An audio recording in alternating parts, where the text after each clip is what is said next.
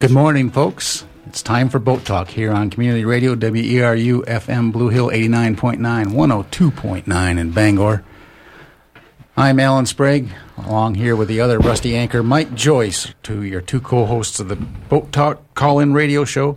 We're uh, here for navigating through the foggiest of notions by remaining calm and feeling swell while waving with the boys.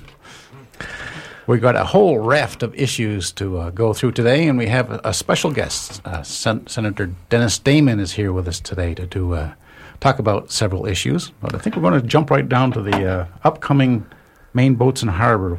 We'll, we'll show. get there. Uh, I believe there'll uh, be a couple minutes before they get here. But anyway, uh, we got we do have a bunch of stuff to talk about. Boat talk this morning uh, comes around once a month on the second Tuesday, and uh, boy, you start uh, talking to people and then thinking of stuff, and you go, how will you fit that all in an hour? This is, of course, the time. It's the middle of August. We do boat talk monthly, year round, and when they first asked us to do that, we thought, what are we going to talk about in February? But we talk about ice boats and, and uh, other stuff, and we never have time filling the uh, spot. But this is the time right now. It's it's au- it's high summer. Oh, boy. It's the middle of August. If not now, when? If you dream of boat rides or uh, you know uh, the Maine boats and harbor show that we'll be talking about, and uh, or anything else. Uh, you know, if not now, when? It is the time. It's the glory season. It's you know, it's now. Yep. So everybody's turning off their radio and going out sailing now. It would be a fair way to approach it. I, uh, of course, like uh, good good uh, music or or a good uh, boat discussion while I'm sailing. So boat talk uh, on the cockpit speakers. We hope somebody's listening out on the water this morning. Solicit any kind of calls. Uh, one eight six six six two five nine three seven eight is the number here. And the way it works is. Uh, um, Ordinarily, we'd have Giffy Full in as co-host. Giffy's not available this morning. It's just the uh, press of summertime is uh, not not uh, you know everybody's got too much to do in the summertime. So no Giffy this morning. We traded him on Senator uh, Damon here. And Dennis, uh, you know the way it works around Talk, anybody's welcome at any time to add anything you want, and you know so uh, whatever uh, whatever moves you, just uh, pipe right up is So how it works I can feel right free to jump in if I feel want. just at home, Dia, and anybody else that wants to wander by on the telephone, uh, one eight six six six two five nine three seven eight. Pretty much interrupt what we are working on to talk to somebody. You know how that is. Yeah. Yeah, and we do have all kinds of different subjects this morning. Uh, uh, we'll be talking to somebody from Maine Boats and Harbors and Homes Magazine pretty quick here. Uh, Raw Faith is a perennial subject uh, with Dennis. We hope to talk about the boat school this morning and offshore drilling. And in the uh, last part of the program, I'd like to ha- uh, have uh, Bert Snow from Rockland on the telephone. And Bert has written a book, a great book called The Main Beam An Informal History of Documented Vessels Built at Rockland, Maine from 1795 to 2005. Just an absolutely delightful book, and we hope to have Bert on the uh, Bert am- Snow on the phone. Amazing amount of work in that in that book. All the research and, and keeping track of everything, and plus a lot of great photos too. It's a it's a as you say, it's a There's a lot of interesting stuff in there, so we look ta- forward to talking to Bert as well. Great um, article in the paper yesterday about a uh, Rottweiler who sniffs out right whales in the Bay of Fundy. okay, he's Does, uh, does they have to be up on the shore, or can you get them in the water? Hell, it goes on boats. Headline is Scat Sniffing Dog Helps Scientists Study Right Whale Population. And this this is a big, uh, big slobbery, drooling male Rottweiler, bear sized male Rottweiler, okay? His first career was as a drug sniffing dog. Apparently that didn't work out. His second career was as a grizzly sniffing dog, and he overheated in the mountain air in the summertime, in the sunshine. So now he's uh, sent to the Bay of Fundy, and he's been trained to sniff whale poop which apparently is one of the world's outstanding smells by all accounts. Right whale poop. You're, you're, you apparently need to burn your clothes afterwards. Okay, it floats, I guess, uh, upon you know, Sure, la- yeah, yeah, I'm, laying- getting, I'm getting the picture. now, Sure, yeah. but but then it falls apart and sinks. And and this dog, they put him in the bow of the boat, and uh, you're out in the Bay of Fundy. You want to scoop up some whale poop. Now, he's like a radar. He's like a, a poop sniffing radar, and he sends in the bow of the boat and he wags his tail. And when he's enthusiastic about that, you know you're onto some. they can get just fragmented samples out of the water, even on this dog's nose. A big old slobbery male Rottweiler uh, being cool in the Bay of Fundy, sniffing out right whales. And of course, there was one up on the beach at Grand Manan, and they just uh, the College of the Atlantic just dissected it. Yeah, that's right. Try to figure out what went on, and uh, bet that was a nice time. I thought that's what he might have been able to smell, but no. Speaking this of burning your clothes, Yeah. uh, yeah, but the right whales, boy, we got to be careful. Uh, we are at the uh, limit of their population. There's another issue around the fisheries of uh, protection of right whales versus protection of fishermen. You know, You know, there has been a lot of uh, effort uh, on the part of those trying to protect, and I'm one, the right whales in terms of limiting the fish gear. But the part that has been left out, as far as I'm concerned, is protecting the right whales from the fish, from the uh, boats, the ship strikes. That's right. Um, and there's an awful lot of ship traffic in the Gulf of Maine, commercial ship traffic, but also military ship traffic. And there are no regulations whatsoever, as far as I know, on protecting the whale from those. And uh, many of the um, whales that have been recovered have shown evidence of ship strike. Now, some we the reported ones that we see, and we see all kinds of uh, footage about it, is that they'll be entangled in fishing gear, and indeed some of them are. Right. But to it seems to try to protect them by just um, over-regulating the fisheries, as opposed to doing some regulation with the ships, uh, is not a fair balance to me. Tricky business. I have never uh, hit a right whale, thank God, but we ran over an ocean sunfish in a 44 foot sailboat on our way to Nova Scotia one time. You did. Ocean sunfish, this is the uh, high high point of their uh, Yeah. range. They're kind of loggy in the cold water here. And ocean sunfish, I, I guess they go up to about 4,000 pounds. They're a remarkable looking beast. They're the funniest thing in the world to look at. They looks like a whale, a whale's head with no with no, whale body. underneath. Uh, that's right. Yeah, And he's a got the tiny dorsal, fin, fin, yeah. just flops Flopping back and forth. Yeah. We were on our way to Nova Scotia and uh, we biffed one with the boat and uh, circled it, and there was a blue mark on its back, and it seemed fine, and we went on our way. Hmm. Um, you know, it was uh, surprisingly easy to do. We knew that we had hit it. Um, we didn't hit it that hard, but uh, you know, in a big ship, you'd have no idea of hitting a whale or anything No, like that. no. We got to be on the lookout now, I guess, too, for uh, manatees here in the Gulf of Maine. You know, there's one that's worked its Manatee? Oh, Well, you know, you can't be serious. Well, no, of course I am. I heard this on the radio, so it's got to be true. Oh. And uh, it apparently it worked its way up the coast from Florida, their natural habitat, and is up into the Hudson River now. Things about 10 feet long, 4 feet wide, all barnacle encrusted, and coming up out of the water and rearing its ugly head. Pretty head, I guess Because it can, uh, I guess. And yeah. last year there was a beluga whale on the coast of Maine, a white whale right. that got a lot of attention and was very fond of, uh, you know, people in their cockpits on the, Yeah. in their boats in the morning to feed it and uh, you know. And there have been uh, in the past too the um, oh the orca, the the killer whale. Pardon me. They, there have been uh, sightings of those on the coast as well. Well, I've seen one personally in, Have Bass, you? in Bass Harbor. Yeah, that's right. They came right up into the harbor. Interesting business. Boat talk this morning one eight six six six two five nine three seven eight. The uh, species mix of the coast of Maine, of course, is is uh, changing all the time. You know, some naturally, but let's face it, uh, a lot of it is the pressure of uh, you know man in the Gulf of Maine. We showed up here because there was such a great resource of fishery um, in the Gulf of Maine. Originally, that's what attracted people here. Cod in particular. Oh, uh, Yeah. you, you know, uh, hard to bat them out of the way to make room for the boat to go through the water. Apparently, uh, little lob, uh, big lobsters started at four feet. Uh, you know, sort of They thing. wa- Just wash up after storms. You can Yeah. pick them up on the beach. In the seaweed, right? yeah, and a lot of those fish uh, aren't there anymore. But um, you know, things do change. I one thing I think I understand is uh, sharks are now occupy a much larger uh, uh, niche in the Gulf of Maine than they used to.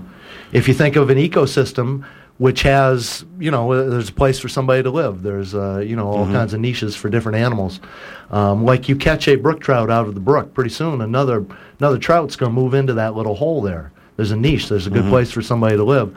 So when uh, one species is perhaps uh, not there anymore, there's a house. There's somebody, some place for somebody to live. Somebody else will come along. And, and one thing I understand is sharks are, are definitely on the rise of the Gulf of Maine.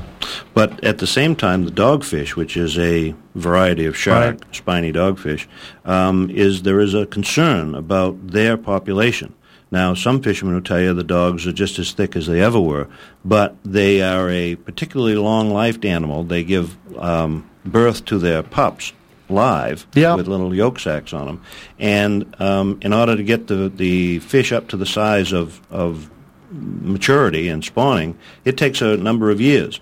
And so, if there has been an overfishing, and you see that there's a large uh, or, or primarily um, a juvenile community, then that doesn't have the same strength as a total community of, of the species, the large ones and the small ones. And there is Okay. some concern of overfishing there. I'm one of the three commissioners from Maine that's a member of the Atlantic States Marine Fisheries Commission. That's a federal commission that that um, manages fish stocks from Maine to Florida, various varieties, and the spiny dogfish is one. You know, another one that's uh, that's uh, bothersome to me in particular is the eel, the American eel. Um, we have a, a, a pretty aggressive uh, fishery for the small eels, the elvers, the glass eels. Right. And, you know, those are all babies. They're all heading from the Sargasso Sea, where they were all born. Sure, three thousand in a bucket is a pound, Absolutely. Yeah. Yes, that's right. and can be worth hundreds of dollars. An awful lot of money. Yeah. And so, and they come up into the rivulets and streams all along the East Coast, and they go into the fresh water where they'll live most of their life and grow, and then eventually go back out, back to the Sargasso Sea to give birth to all those other little elvers, and, and the process continues. Well, if we interrupt that, we interrupt it with over-harvesting of the young, Right. or if we interrupt it with their uh, emergence back from the fresh water to the salt water, and they have to go through a series of turbines, which makes a lot of small eel pieces out of a long, big eel. Um, that has a disruptive factor to that whole species. And though we may not think of eels as particularly I don't know, pretty creatures, they certainly have a place to play and a role to play in the whole ecosystem. So when you start damaging one, I don't care if it's eels or it's lobsters or it's cod or it's urchins or whatever else, when you start damaging one, you're damaging all. And that's what we have to look at. Couldn't agree more. And also um, the things that we don't, uh, cucumbers, for instance, Yeah. uh, urchins, eels, we don't value them much. They're very valuable in, in the East. And other places. And uh, those little glass eels that they catch in the nets at the mouth of all the streams here, they send those over to the Far East and they ranch them. They And they grow them, them 'em into adults and then they eat them. Yep. So speak of uh, you know sending a fish off with its head on, and Yeah. so anyway, we have a couple phone calls this morning, and I believe uh, we got somebody on the phone wants to talk about the Maine boats and harbors and Homes Magazine show. Good morning.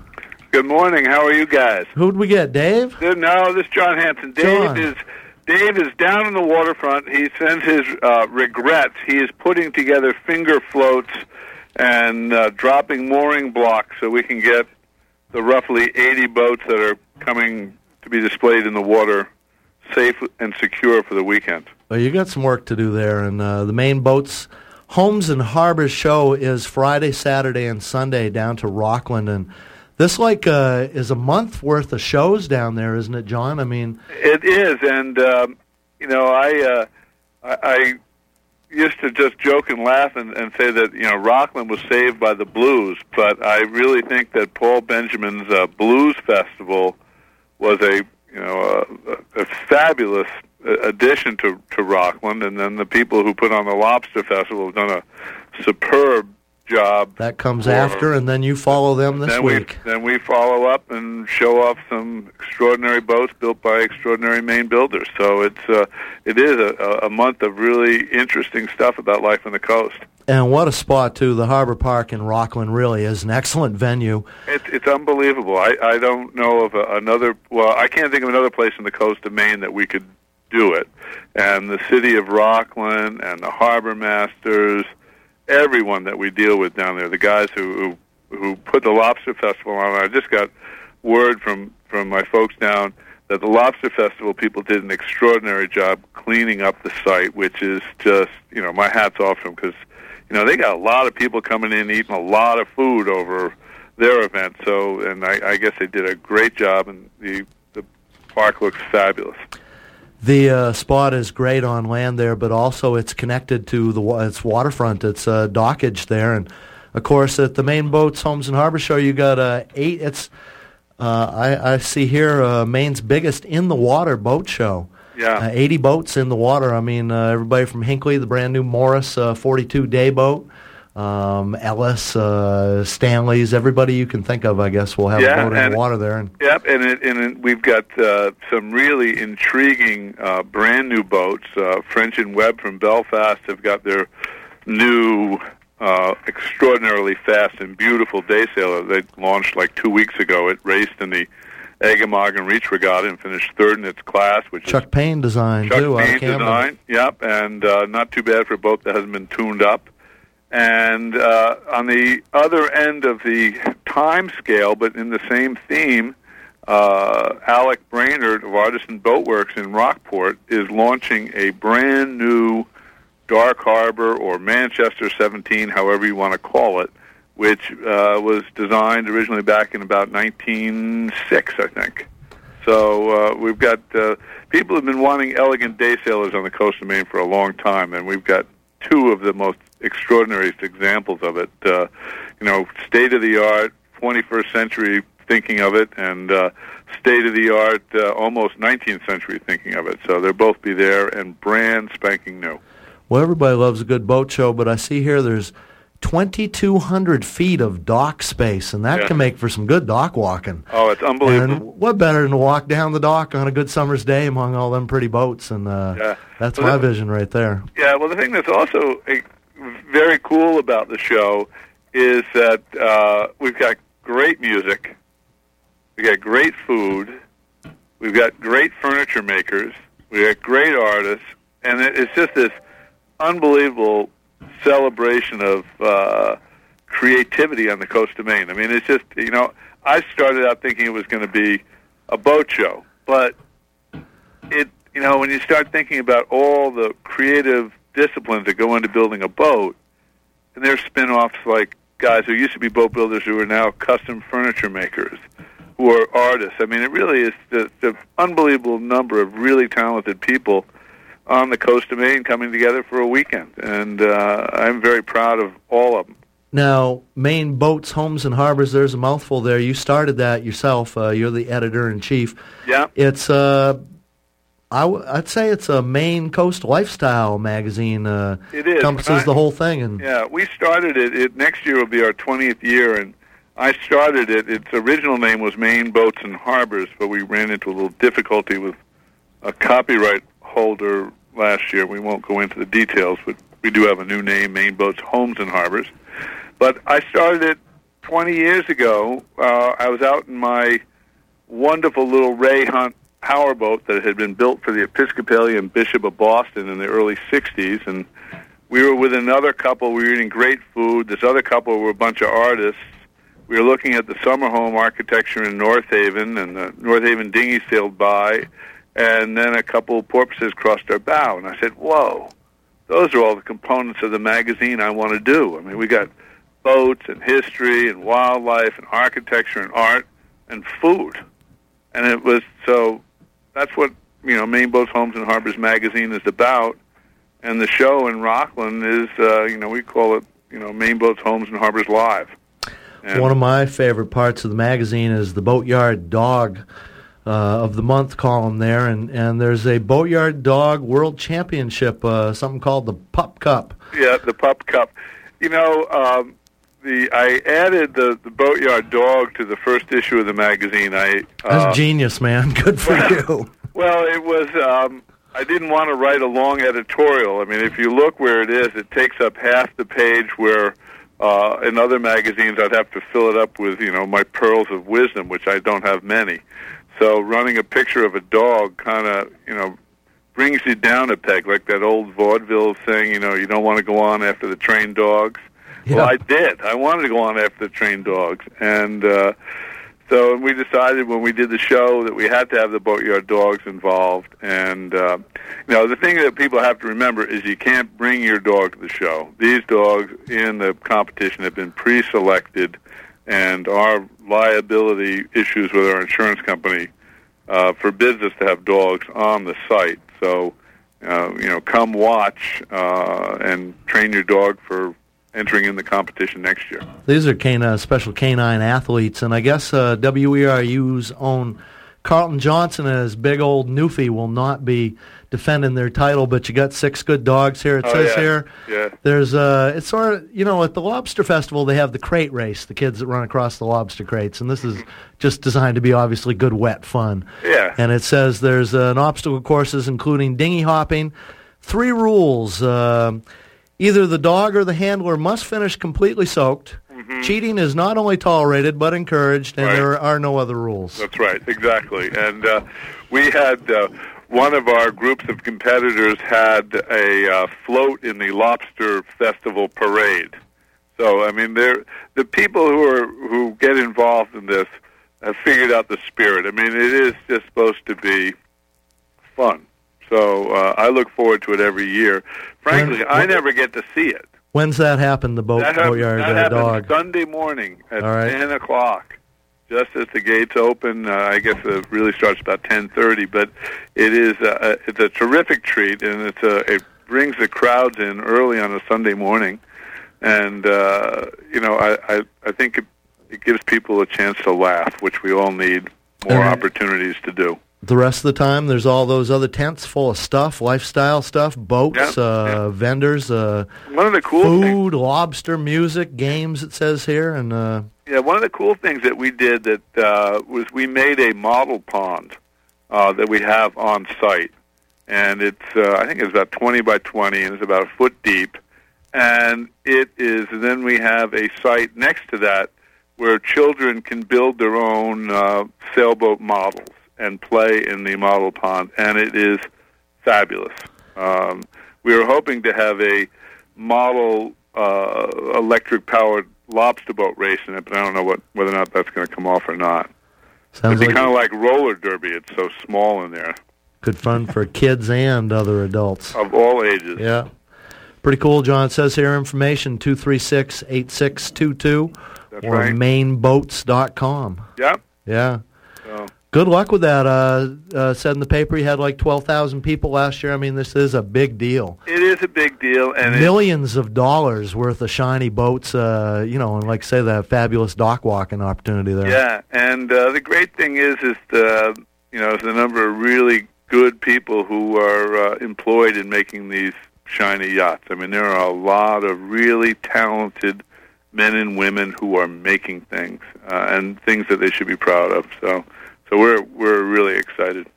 Come on down. The only problem I have with your magazine, John, the fellow I used to captain for, he gave it to me every year for Christmas, and I don't get it anymore. I like somebody else to send me a subscription, please. I always enjoyed it. Well, you know, there is one that's in the uh, WERU office. yeah, no, I sneak that all the time, thanks, but I'd like somebody to send me that again. Yeah. Well. Hey, good job. cool. All right. Thanks a lot, Mike. I hope to see you over the weekend. Yep, John Hanson, publisher of Maine Boats, Homes, and Harbors magazine down to Camden. You know, uh, John, speaking about that model boat um, showing that they have down there, it reminds me that on the 13th of this month, there is an actual model boat regatta uh, that's being sponsored and held by the Great Harbor Museum, um, Maritime Museum of Northeast Harbor, and it's at Little Long Pond in Seal Harbor. Oh, excellent. And, and they bring these fantastic models of boats, many of them powered, some sail, and uh, you just it's a, it's a wonderful sight to see these boats, the replicas, and the and the amount of work that goes into them as well, and to see them sail on their own is kind of that's a lo- little long pond in Seal Harbor. Oh, no, That's uh, one reason, I guess. We're, I'm sitting here this morning anyway. There were no video games when I grew up, and well, all we had was sticks and puddles, and Right. Mm-hmm. uh, we made good use of them. Yeah. Boat talk this morning one eight six six six two five nine three seven eight is uh, we'll contemplate anything naval. You're talking about it again. It's the it's the time right now. It's high August. It doesn't get any better than this apparently, and um, hopefully you're out having some kind of marine enjoyment, whether you're just looking at the water or bobbing on it. Well, while we're talking about models, I can sort of shift over to a, uh, a couple of articles I picked up. One sent to us by a listener. Um, we uh, occasionally go into a strange vessel department, and uh, the school bus going transatlantic is probably the prime example. We'll see. we Wheel talk about yes. that on occasion. Yeah. in soundings, I came across a, a fellow in Italy. His name uh, Livio De Marchi, uh, who makes boats. They're actually boats, but they're made from wood and they look like cars. He He started out making a, a full size 1937 Jaguar with an inboard engine to go around the uh, canals of Venice, and then had so much a, a, a, good response to that that he's actually made uh, after the Jaguar he carved a, a, Fiat Topolino, a Mercedes 300 SL, a 1964 Volkswagen Beetle, and most le- recently a Ferrari F250. These are all look. There's a picture of the Ferrari right here. It looks quite nice. Looks like all varnished. Everything varnished is cedar. varnished wood. Yeah, but, but it's got you know headlights and grills and all that sort of stuff. And he uh, toodles around with a, single cylinder Yamaha uh, powering these little vessels. That's a good looking hunk of varnish there. Yeah, Yeah. And the uh, second strange vehicle on the water. This is sent to us by Lee from Penobscot. Thank you, Lee. Uh, there's a fellow in who was in Cuba who converted a um, I forget the year a Ford no a Chevy A Chevy, then a Buick to uh, cross from truck. Cuba to you know right.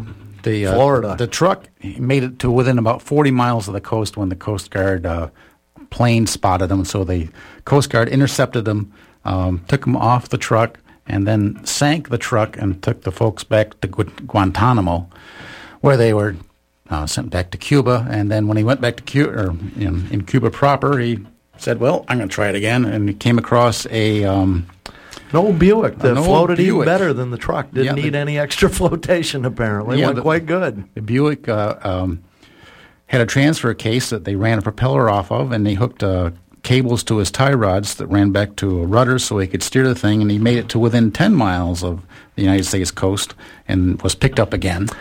And We're not sure what they feel about Fidel's situation at the present time, but perhaps they'll be. L- the long, uh, the short story is that after the second time he was um, uh, deported, I guess the word is, to Costa Rica, and from Costa Rica he uh, came up through Mexico into the United States again, and this time applied for asylum. So he is here now, um, and, Okay. and he's attempting to make a, another uh, um, car boat thing down in, in Miami where they're living now. Lee, uh, thanks for sending us that. So, out of Car and Driver magazine. Yeah. So, there's your boat talk. Somebody's waiting on the telephone here, and, and you can call too 1 866 625 9378. Good morning. Welcome to Boat Talk. Howdy, it's Gray over in Hancock. Hi, Gray. Interesting show. Uh, I'm going to change subjects a little bit from the last comments. Uh, talk about wildlife and and marine boating. I uh, I often go out canoeing in the full at the full moon uh, on the Skillings River here over in Hancock. It's it's really lovely. We see seals and all kinds of stuff. But occasionally, um, I'll be uh, going along, and and all of a sudden, a large bird will fly by at about like five or ten feet over the water, uh, going pretty pretty good clip. And I have heard somewhere stories about people getting skewered by night herons and things, which don't see that well in the dark, apparently, even though they fly around in the dark. And I was wondering if anybody there had any uh, any comments, stories, information about uh, aerial naval encounters at night with wildlife in uh, around here. The Raw Faith people had a seagull intersect with their wind generator. And uh, neither the seagull or the wind generator came out of that very nicely. Um, they've repaired the wind generator. Apparently, the seagull won't be repaired. Yeah, was this at night? Um, no, I, I would uh, have no idea, but I wouldn't think so. But yeah, uh, no, uh, birds run into things all the time. Apparently, that's a problem with uh, uh, wind generators. They they worry about putting on uh, mountains, let alone uh, wires that hold up radio masts and stuff. You know, so yeah, Yeah, it I can was happen. I was thinking particularly at night because uh, I can't see, and you know, it, in the daytime you can see it coming, you can duck your head, but you know, if there's a, a large heron or something flying around at night, I believe the birds I've seen have been blue herons. I guess that's the you know. Uh, you- let's face it, Gray. The who else is out there at night? First off, you, ne- you never know. Anyway, Do you have your hard maybe, hat on? Maybe somebody will call in and tell say so. Yeah. I've heard a fair number of stories in my life, but I never have heard of uh, somebody being skewered by a heron. No, some other no. activities that a heron might do on you, but uh, not, not sticking you with it. Okay, well then I won't worry too much. interesting. Uh, I guess you have to uh, just obviously take extra precautions when you go out at night. Maybe a helmet or something. Yeah. How about a full Kevlar armor, Yep. body armor? There. tennis racket, uh, a bell or whistle, maybe, so they'll uh, hear you coming. I don't know. That's the way it is with boating. No matter where you are, you're likely to get a bill. That's why we do it. Oh, he done it. He done it again. Here he goes. Very slyly punny this morning. Okay. Thanks, man. I can see you're at the beak of your farm. Goodbye. Bye.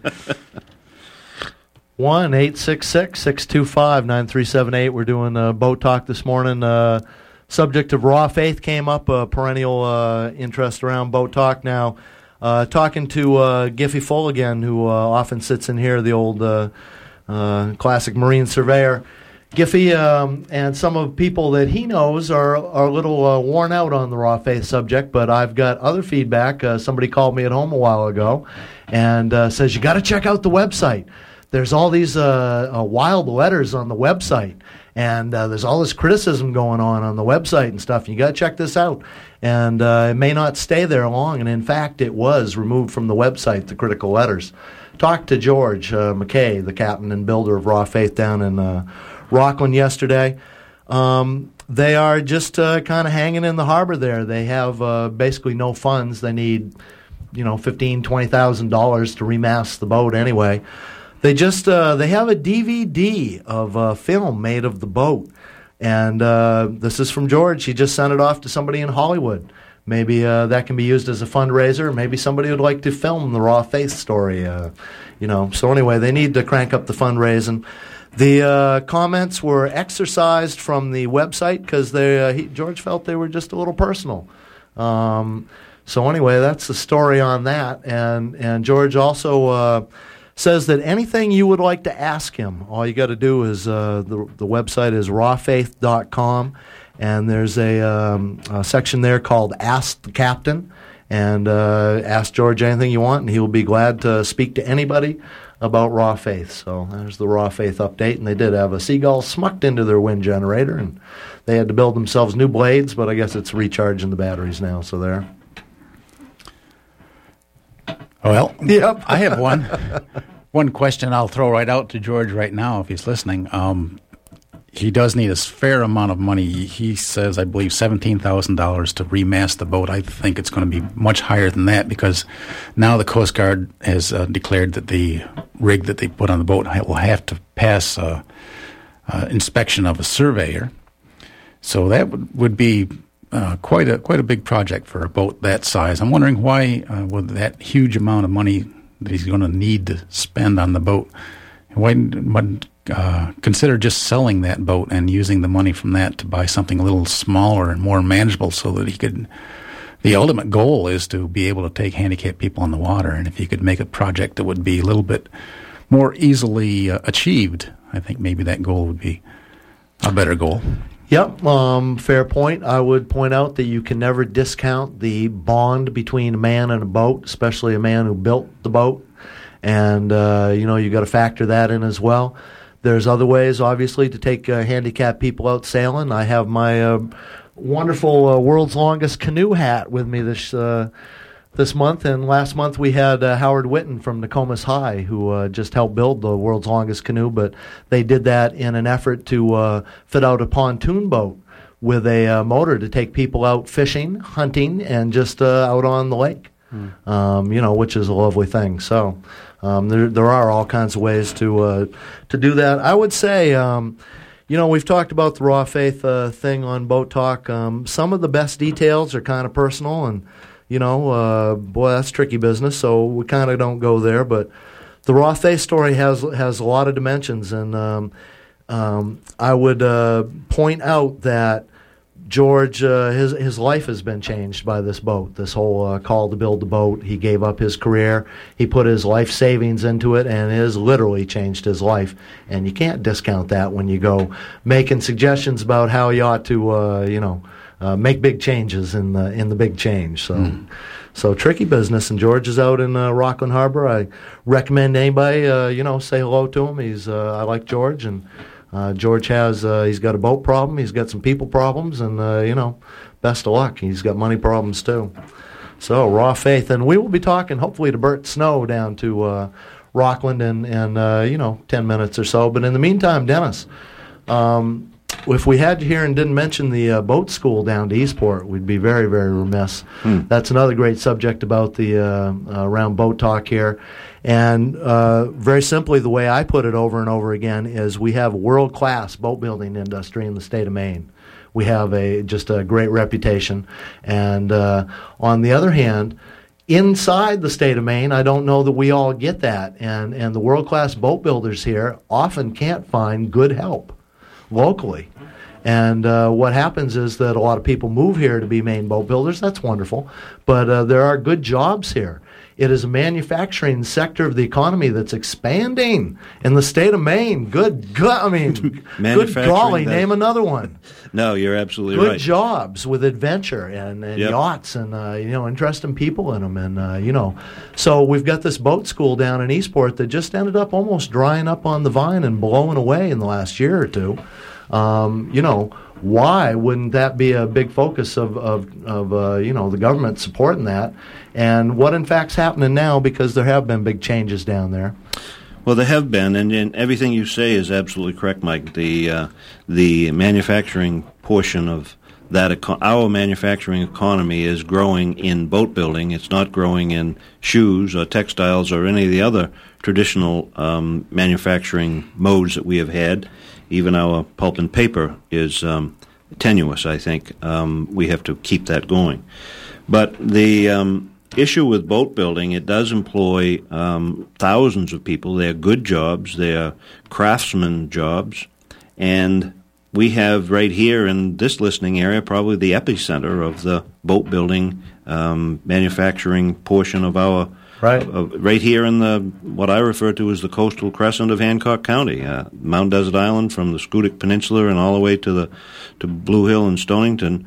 Um, that's really a concentration of boat builders that's not matched anywhere else in the state. Though up and down the state, we have fine boat building facilities. The whole length from- from Kittery Point everything. right down I'm just saying Eastport. that there seems to be a critical mass of them right in this area. Yeah. So we have had started uh, some time ago this boat school in Eastport, which was part of at that point, I guess, Washington County, Technical, College, yes. All of the technical colleges have been replaced by community colleges, and and in an effort to, um, from an administrative standpoint, to keep the program going, um, they were going to scale it back from the site in Eastport and bring it up to Calais.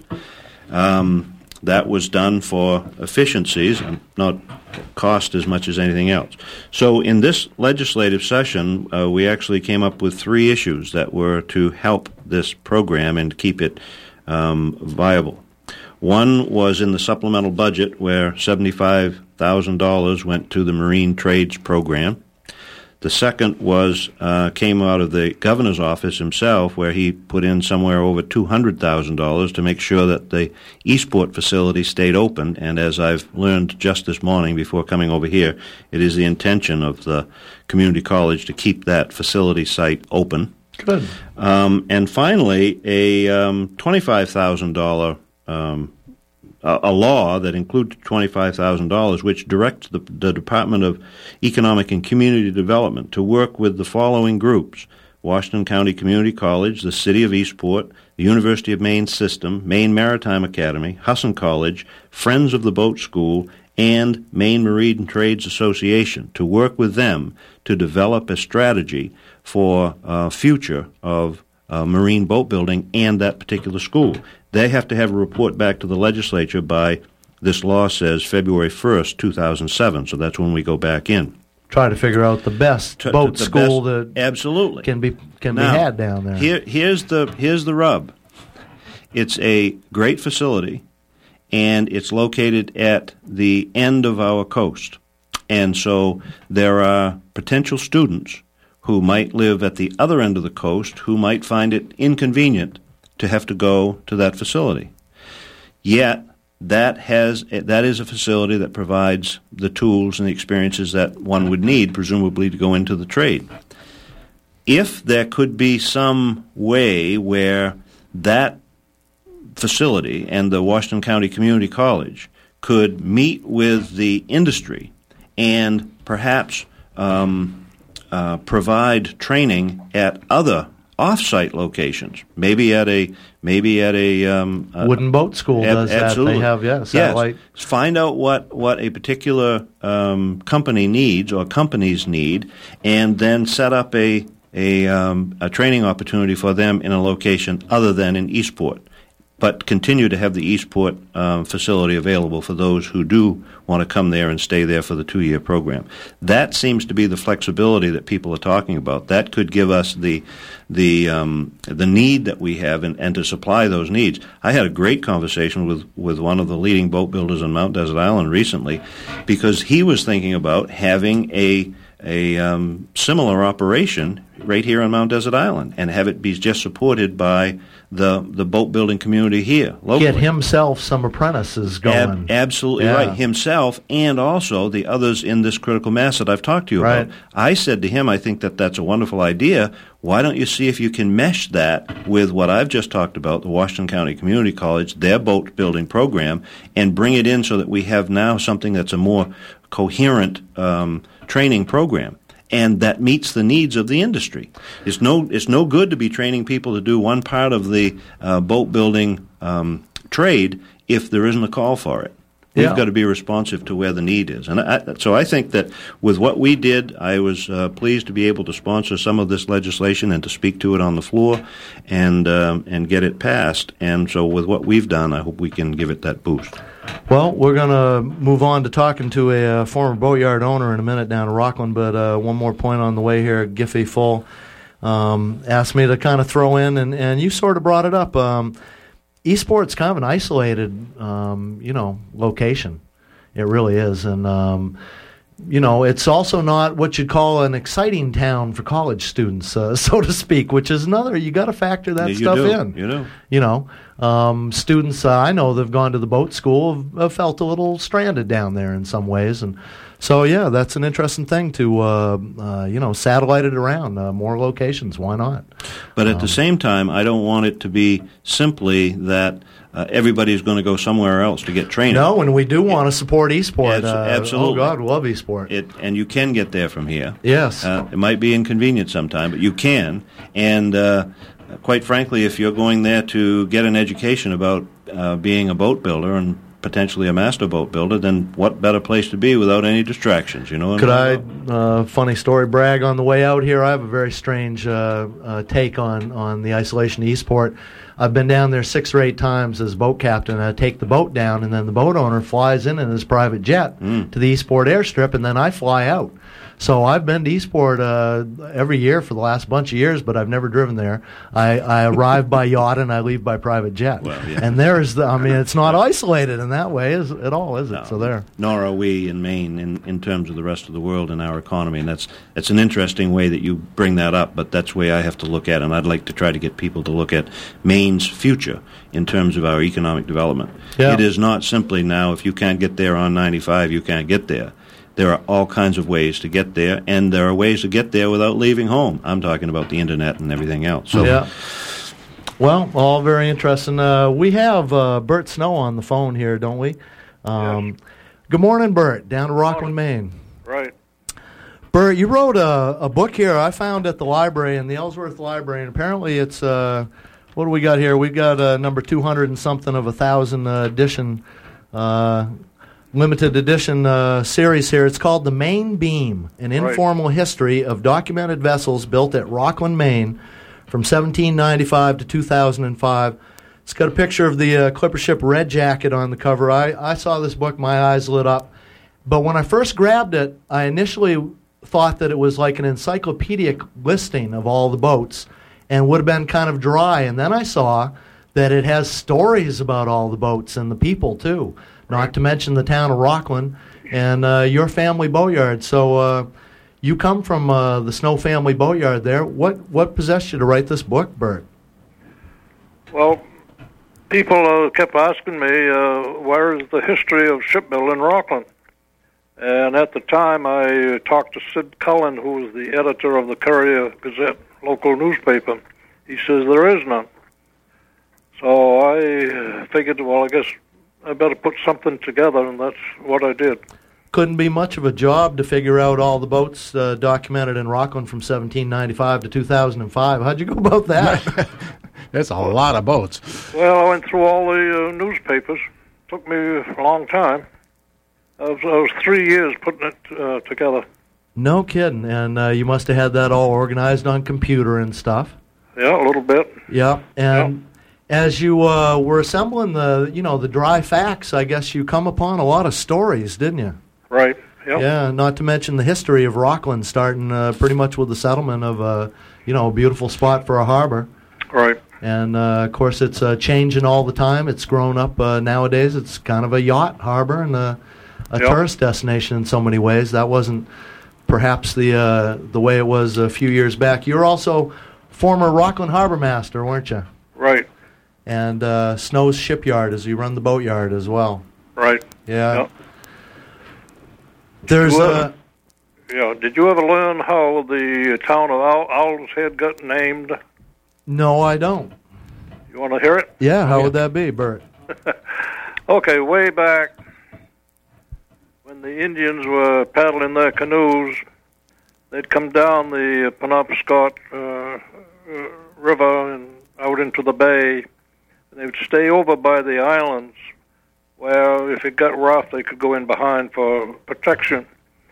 And there was a peninsula of land that would was projecting out from uh, southwest to northeast, and they kept coming down until the end of that peninsula looked like an owl's head.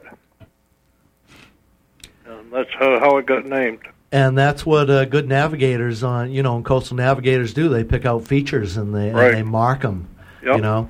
Yep. Now you grew up in the in the family shipyard. There, there's a picture in the book of you standing on the deck of a boat being launched in 1936 or so. Right. Have you uh, have you gone to sea or have much uh, time on the water? What else? You know. No, no, never went to sea other than going across the Pacific during the war.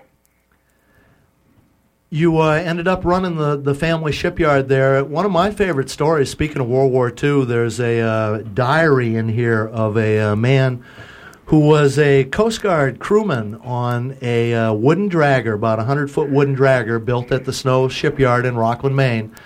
These uh, draggers were taken for the Greenland Patrol in World War II. Right. He kept a diary, which was not a proper thing to do, but when his chief found it, I guess he read it and let him keep it. And that that just blew me away, Bert. Boy, I love that story of those um, uh, draggers converted for uh, again use uh, off of Greenland. There, Right. those boats had some hard use. That's right. Oh, yeah. They uh, also uh, there's a part in there where they uh, visited around with some of the other local, uh, um um, you know, other draggers that were built not not in the shipyard at Rockland, not at your family shipyard, and they compared as as sailors will each other's boats. And the boys on the Rockland uh, boats, I guess, uh, pretty near immediately found out they were on the best built boats in the bunch by by a long shot, and it was they said kind of obvious as well. Yeah. My favorite story there is uh, two of the draggers were um, up over the top of Greenland. They were getting iced up awful bad, headed back towards Boston.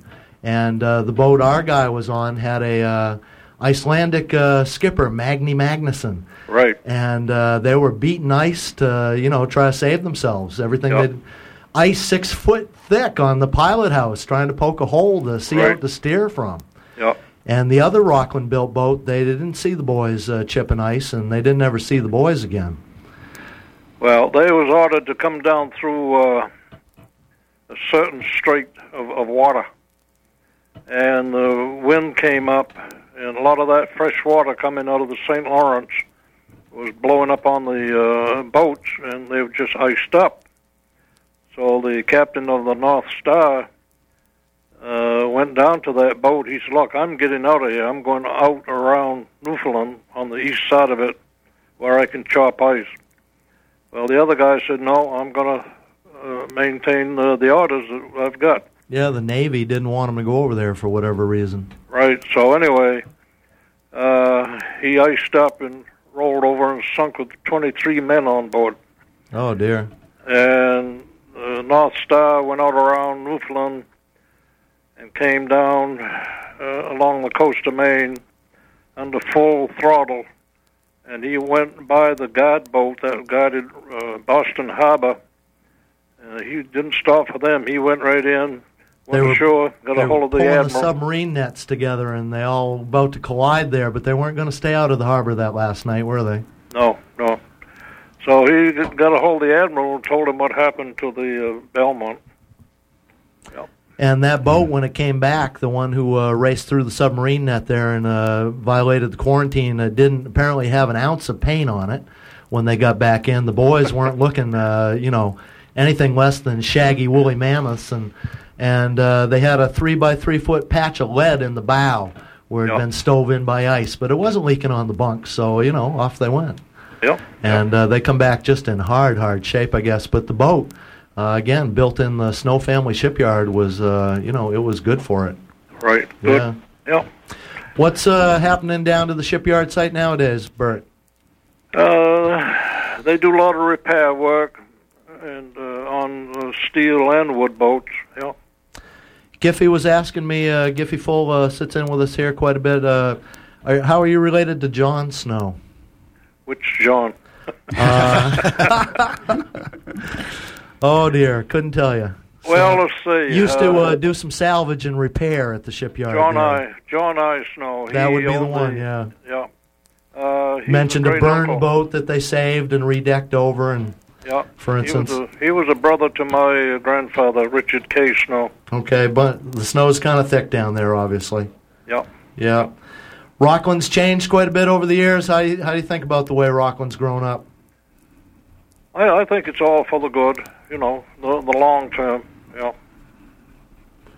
Bert, this is just an absolutely wonderful book. It has, um, like I say, a lot of brow. I've just been browsing in it. I gave it to Alan uh, to look at, and I was kind of very upset I didn't get back quick enough, and I'm can't wait to browse some more.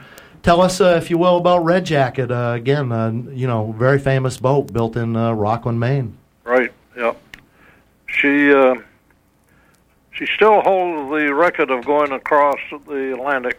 She left Pier Five in East River, New York. She was 13 days, one hour and 25 minutes to Liverpool. Now, that still holds. and a fairly uh, long, lean boat.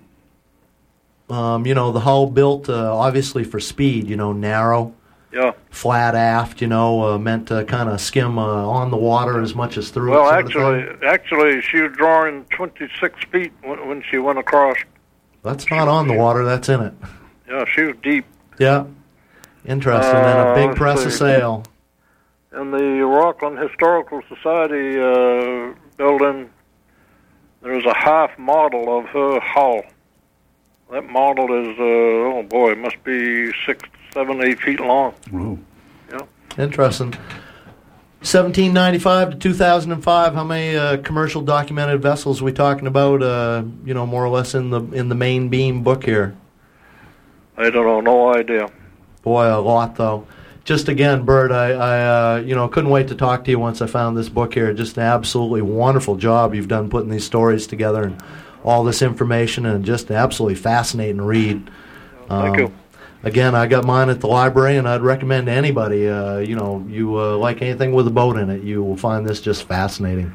Well, the reading, the uh, reading corner on Main Street got them for sale. How is this? Uh, you know, uh, how do I put this? Uh, what kind of what kind of influence was doing this job on your on your life? That must have been quite a different kind of task for you to undertake.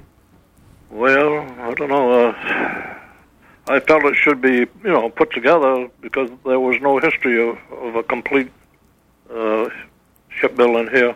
Yeah. Again, just wonderful. Bert Snow this morning from Rockland, Maine, uh, which also, as we mentioned before, is the site of the Maine Boats, Harbors, and Homes uh, magazine show this weekend. Big boat show down at the Harbor Park. Uh, you know, Yep. the old uh, shipyard, I guess, just to the to the west of that a little bit, and Yep. Rockland uh, Harbor with uh, hundreds and hundreds of pleasure boats and happy people in it. Oh, yeah. Uh, what a wonderful thing! Hey, thanks for uh, talking to us this morning, Bert. You're welcome. I think we should take advantage of uh, Dennis while we still have him in the last few minutes to talk about um, down in Washington last week. There was a, um, a Senate vote on uh, opening up the, I believe it's at least the East Coast, maybe all American waters, to uh, deep water drilling. And Senator Snowe voted against it, citing that she was concerned about some of the uh, problems that it would make for the fishing industry. And Senator Collins voted for it, saying that she thought there was enough protections in that to uh, take care of the fishing industry.